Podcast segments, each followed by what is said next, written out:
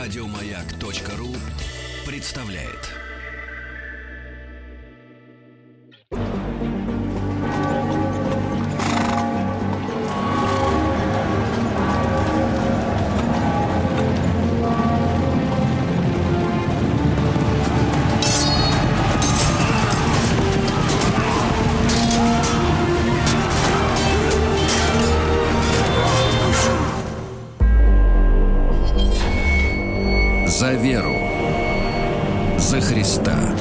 Друзья мои, Дмитрий Алексеевич Гутнов, э, профессор Московского государственного университета, доктор исторических наук, уже начал получать в своих э, э, социальных сетях вопросы от слушателей. Дмитрий Алексеевич, а о чем будет следующая программа? Но мы договорились, что раскрывать, Молчим. да, раскрывать тайну мы не будем. Только личное прослушивание оповестит вас о том, о чем мы сегодня будем разговаривать. Ну, в прошлый раз нас с вами прервали как-то так, время у нас истекло. Я только-только успел рассказать о том, что крестоносцы захватили теперь уже Константинополь и его ограбили.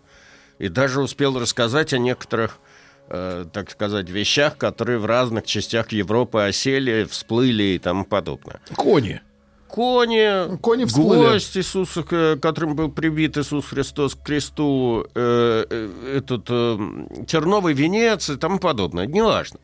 Э, с тех пор, вообще говоря, надо иметь в виду, что падение Константинополя в 1204 году было геополитической катастрофой, сродни распаду Советского Союза, скажем. Потому что ну, Западная Римская империя, она уничтожалась, возникала, потом, вообще говоря, она называлась официально э, Западная Римская империя германской нации, но это было что-то не то.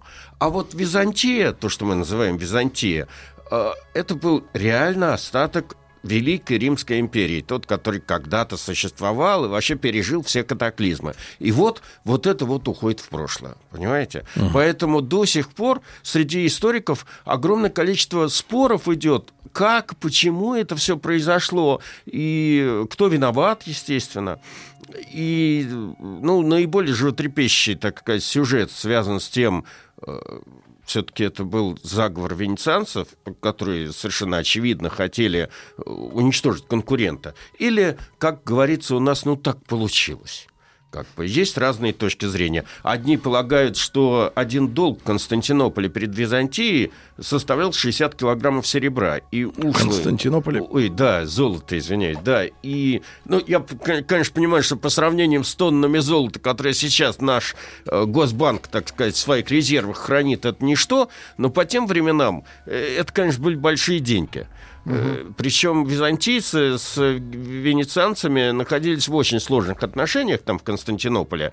Э, То они с ними дружили, и даже чуть ли не свой флот, э, то есть передавали им полномочия собственного флота торгового и военного, то, наоборот, они там всех убивали. Вот этот вот Дож Дандол как бы э, был ослеплен в результате одной из акций византийских. Или передавали торговые привилегии их конкурентам. В общем, у венецианцев было куча поводов для того, чтобы разделаться с конкурентом.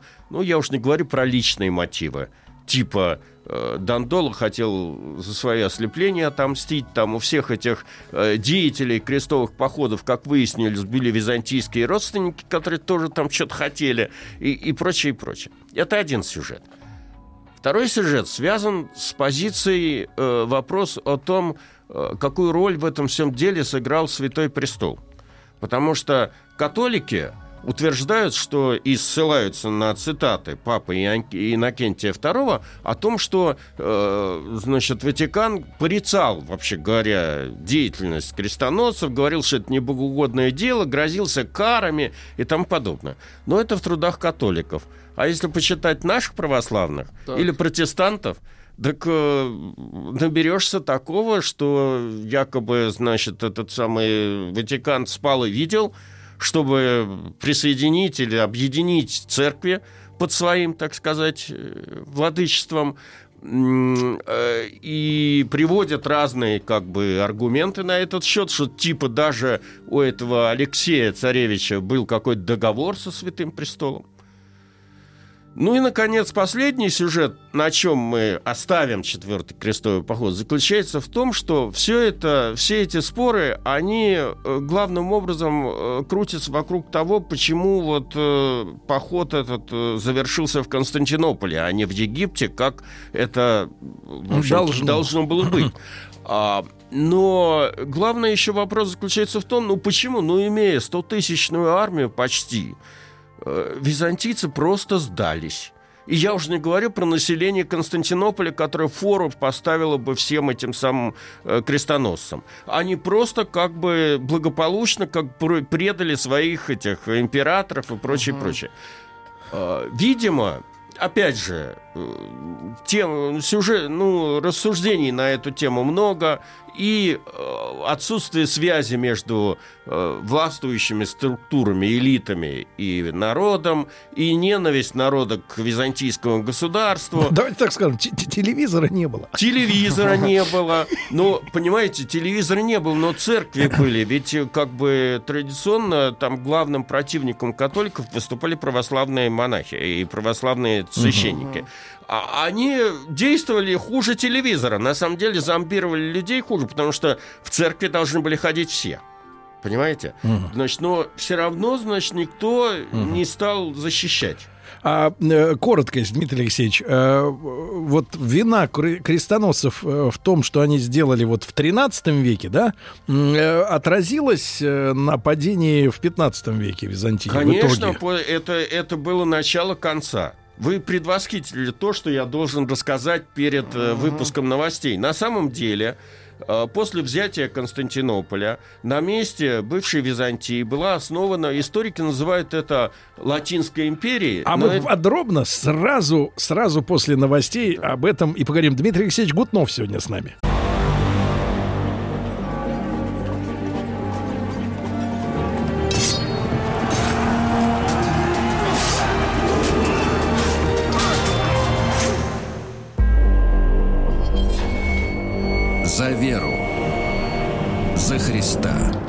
Дорогие друзья, возвращаемся э, к давно минувшим да. дням, но отголоски этих событий, они да. до сих пор пепел класса бьется С этого праздника. Вы поедете в Грецию, вы на всех островах увидите флаг Византийской империи, хотя Византийской империи уже давно нет. А как выглядит флаг, флаг Византийской? Желтый фон, двуглавый орел.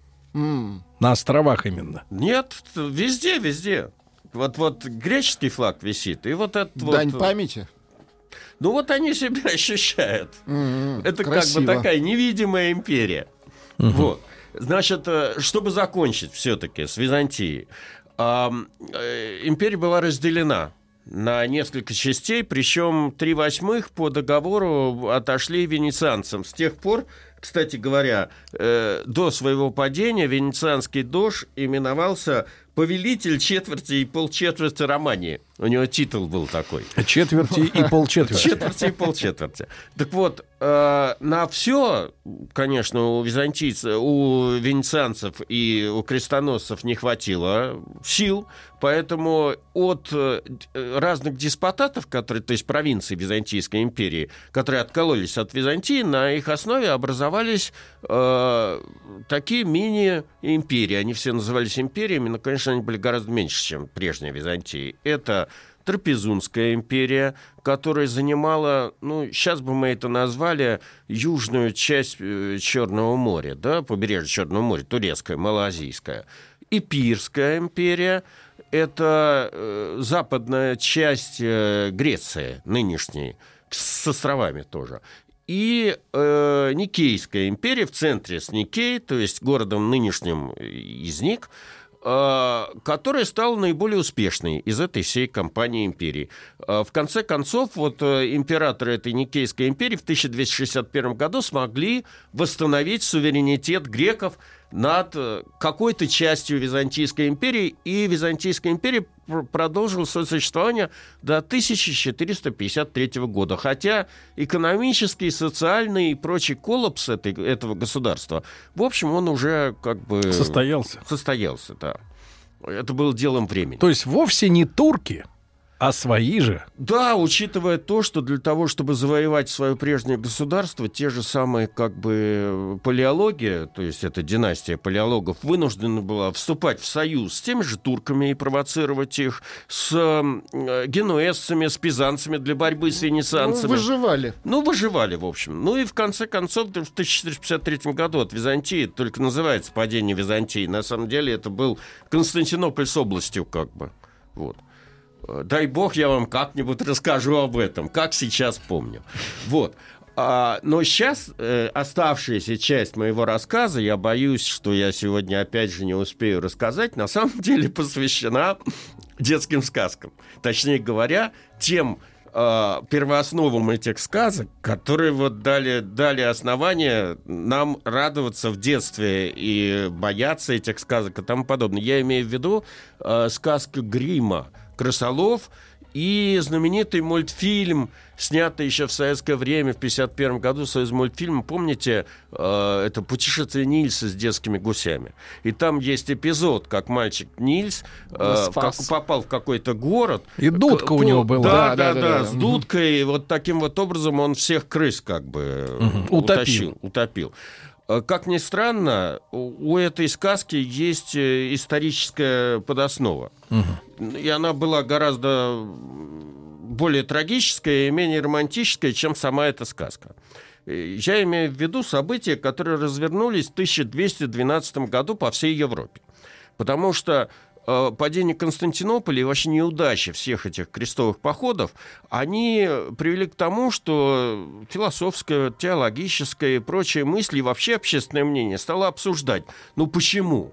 Ну почему один раз случилось, вот они завоевали Иерусалим, а три аж похода оказались неудачными. Ну и поскольку, значит, какая, поскольку, в общем, господствует теологическое осмысление мира, то мысль этих самых людей билась в следующем ключе.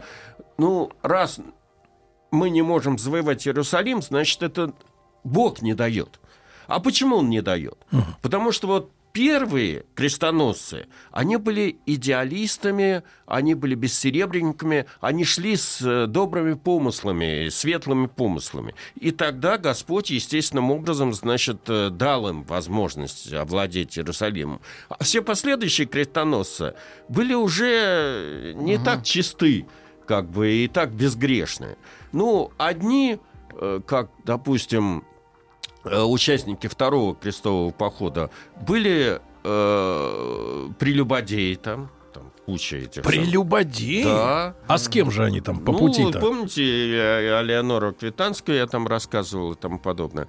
Третий крестовый поход одержимы гордыней, Четвертый крестовый поход это просто алчность, сама просто сама из себя это бандитизм. И сейчас бы мы это вообще назвали рейдерским захватом и вообще какими-то значит историями не относящимися к религии. Отсюда возникают идеи, что э, вот почти как сейчас э, НАТО обращается к России с тем, чтобы вернули Крым, э, о невоенном о, то, о, о добродетельном завоевании Иерусалима, о том, что э, нужно каким-то образом... Попросить значит, их выйти оттуда.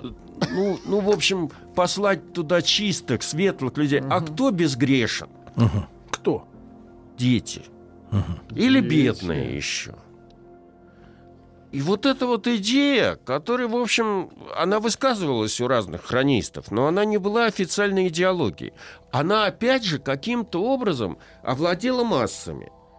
И э, то, что происходило впоследствии, значит, да, единственное, что я тут хотел сказать, что бедняки, то есть э, как главные носители добродетели, это не совсем, так сказать, в нашем современном понимании бедняки. То есть у них были квартиры, машины? Нет, не то, что Дальше. у них были квартиры и машины.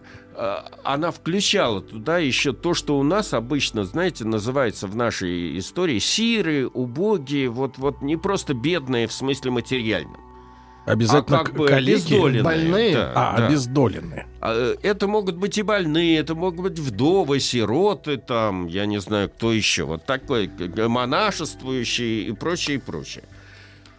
В общем, э, дальше э, что происходило дальше, вообще-то говоря, толком неизвестно, но как бы суммируя эти э, сведения различных документов, э, историки приходят к следующему выводу, что где-то в 1212 году в Северной Франции и в Зарейнской Германии возникло какое-то странное движение детей, в частности, в Германии – числом около 20 тысяч человек. Вдруг эти самые дети, которые, в общем, не так, как сейчас учились там до, до, до великовозрастного состояния, а начинали работать лет там с 7, как минимум, uh-huh. как максимум, а, вдруг вот эти вот, под, говоря современным языком, как они использовались? Ну, подпаски были. Вот эти вот пастушки, uh-huh. ну, и же с ними, значит, какие-то дети, которые помогали родителям в полевых работах, uh-huh. стали вдруг собираться толпами, значит, объединяться и говорить, что им Бог послал, значит, месседж о том, что надо идти в Иерусалим. У них появился э, свой предводитель, некий мальчик, пред, предположительно сын сапожника, а, которого звали Никлас, в латинской традиции Николай или Николас, а, которым якобы во сне явился Господь, uh который указал ему путь на Иерусалим и сообщил, что, значит, э, он Э, есть, так сказать, эти дети, если он соберет своих сподвижников, э, если они двинутся к берегу моря, то так же, как библейский Моисей, ну, Бог библейскому Моисею, то море разверзнется и пропустит, значит, этих детей, поскольку они безгрешны, э, напрямую. на ту сторону. Да, угу. напрямую. И а там, это только значит, мальчики? Даст... Нет. Значит, естественно, в эту компанию втесалось довольно много значит, э, людей, и не только мальчиков, и не только девочек. Но факт заключается в том, что дети, часто их родители, какие-то бедные, нищие там, и, в общем, там собирались целые толпы людей, которые двигались на юг. Частично в Италию, кое-какое движение было и в Марсель, то есть в современную Францию. Значит, эм, они э, по дороге устраивали тоже грабежи, Угу. Особенно ростовщиков чуть не убивали, потому что это считалось небогоугодным делом и как бы порицалось это ростовщичество. Вот. А, в общем... 20 тысяч человек. 20 тысяч человек дошло Но немного. до 25 августа 1212 угу. года. Это одна из немногих дат, которая более-менее, ну, она э, этими, как бы датируется очевидцами, которые это все видели. Эта вся толпа достигла Генуи. И, значит, окружив э, Генуэзский этот э, дворец, э, где заседало правительство республики, потребовало переправить их э, в Малую Азию. Угу. Генуэзский совет отказал этим детям и типа отправил их обратно. Э, кстати, некоторая часть этих детей э, осталась в городе, в Генуе. Кстати говоря, а, и сейчас там Флоренция, Генуя, там есть энное количество семей, которые кичатся своей древностью своего рода. Обычно, значит, они там имеют какие-то титулы графские, а живут в каком-нибудь чердачном помещении своего бывшего дворца. Вот и сейчас, значит, э, есть такие люди, которые ведут свое происхождение от этих вот детей. Mm. Часть этих детей рассеялась, часть осталась в Генуе, но 7 тысяч человек – таки добрались до города э, Бризди, Бриз, Бринзиди, вот как он называется. Это где ж такое? Это юг Италии, юг сапога итальянского. А, э, значит, э, что происходило дальше? Ну, дети подошли к морю, Море не разверзлось, как вы догадываетесь. А, дальше, э, значит... Э, Неудача. Э, как утверждают средневековые хронисты, эти дети уже были заражены каким-то демоническим колдовством, и э, проданы в рабство сарацинам. То есть кто-то их там поймал, грубо говоря, и продал то ли в Италии, то ли перевез на ту сторону угу. мало, э, ближнего, ну, Малой Азии и продал в рабство. Э, интересно, что эта идея о рабстве повторяется в разных э, вариантах и в разных документах. Сам Никлас якобы не то погиб в море, не то, не то, между прочим, интересный сюжет. Mm а, существует а, неподтвержденная версия, что этот юный вождь ратников а, спасся и участвовал в пятом крестовом походе. Очень хороший сюжет для голливудского блокбастера. Вот uh-huh. этот вот ребенок Амен, который имеет связь с потусторонним миром, который, значит, устраивает этот крестовый поход, а потом уже взрослым человеком э, в латах без страха и упрека там воюет. Вот. Это одна часть этого всего движения. Uh-huh. Примерно в то же время, в июне 1212 года, э, в деревне Клуа, это рядом с Вандомом, французским городом, 12-летний подпасок Этьен, в некоторых вариациях его называют еще Стефаном, что, в принципе, одно и то же, тоже объявил себя э, божьим посланцем. Но Стефан, в отличие от э, Никласа, еще вооружился неким посланием Бога. Угу. Кто ему это послание написал, никто не знает. То есть документом? Документом, якобы дарованным. Ему тоже во сне пришли ангелы и угу. тоже, значит, и вот вручили этот свиток папе римскому для того, чтобы тот э, осветил этот крестовый поход. Значит, Документ это сила.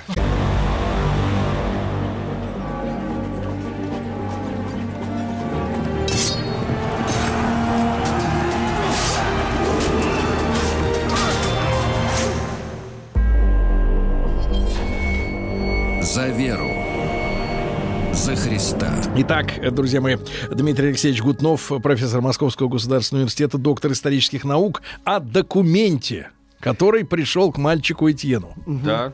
Э, документ никому не показывался. Более того, э, с песнопениями, толпами, окруженный толпой телохранителей в этом его несли на носилках этого самого Стефана. Значит, он прибыл э, в Париж по, под светлые очи этого Филиппа Августа, о котором короля, о котором я вам рассказывал, говоря о третьем крестовом походе. Вот у Филиппа Августа был свой э, опыт крестовых походов, поэтому мальчику он явно не поверил. И как бы приказал всем этим детям разойтись.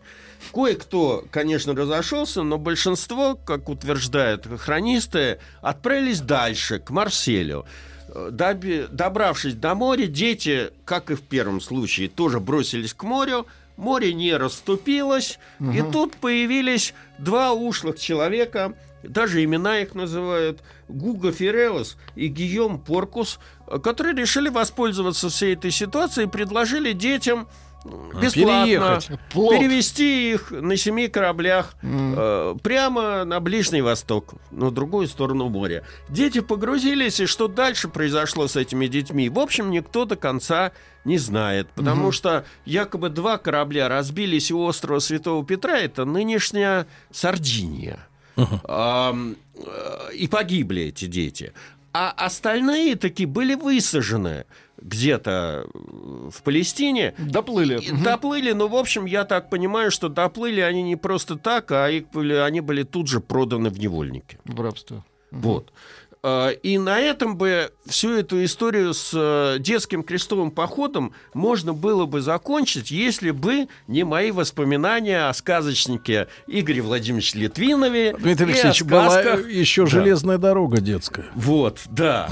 Э, потому что с тех пор э, в немецком городе Хамине который находился а, у нас рядом называют... с тем местом, где этот самый У Никлас. нас это называют гаммельнский да, крысолов. Да, да, да. Поэтому, э, в общем, родила в, в хронике 17 века угу. появилась интерполяция из века 13, которая рассказывает вот буквально ту историю, которую вы сами можете мне пересказать.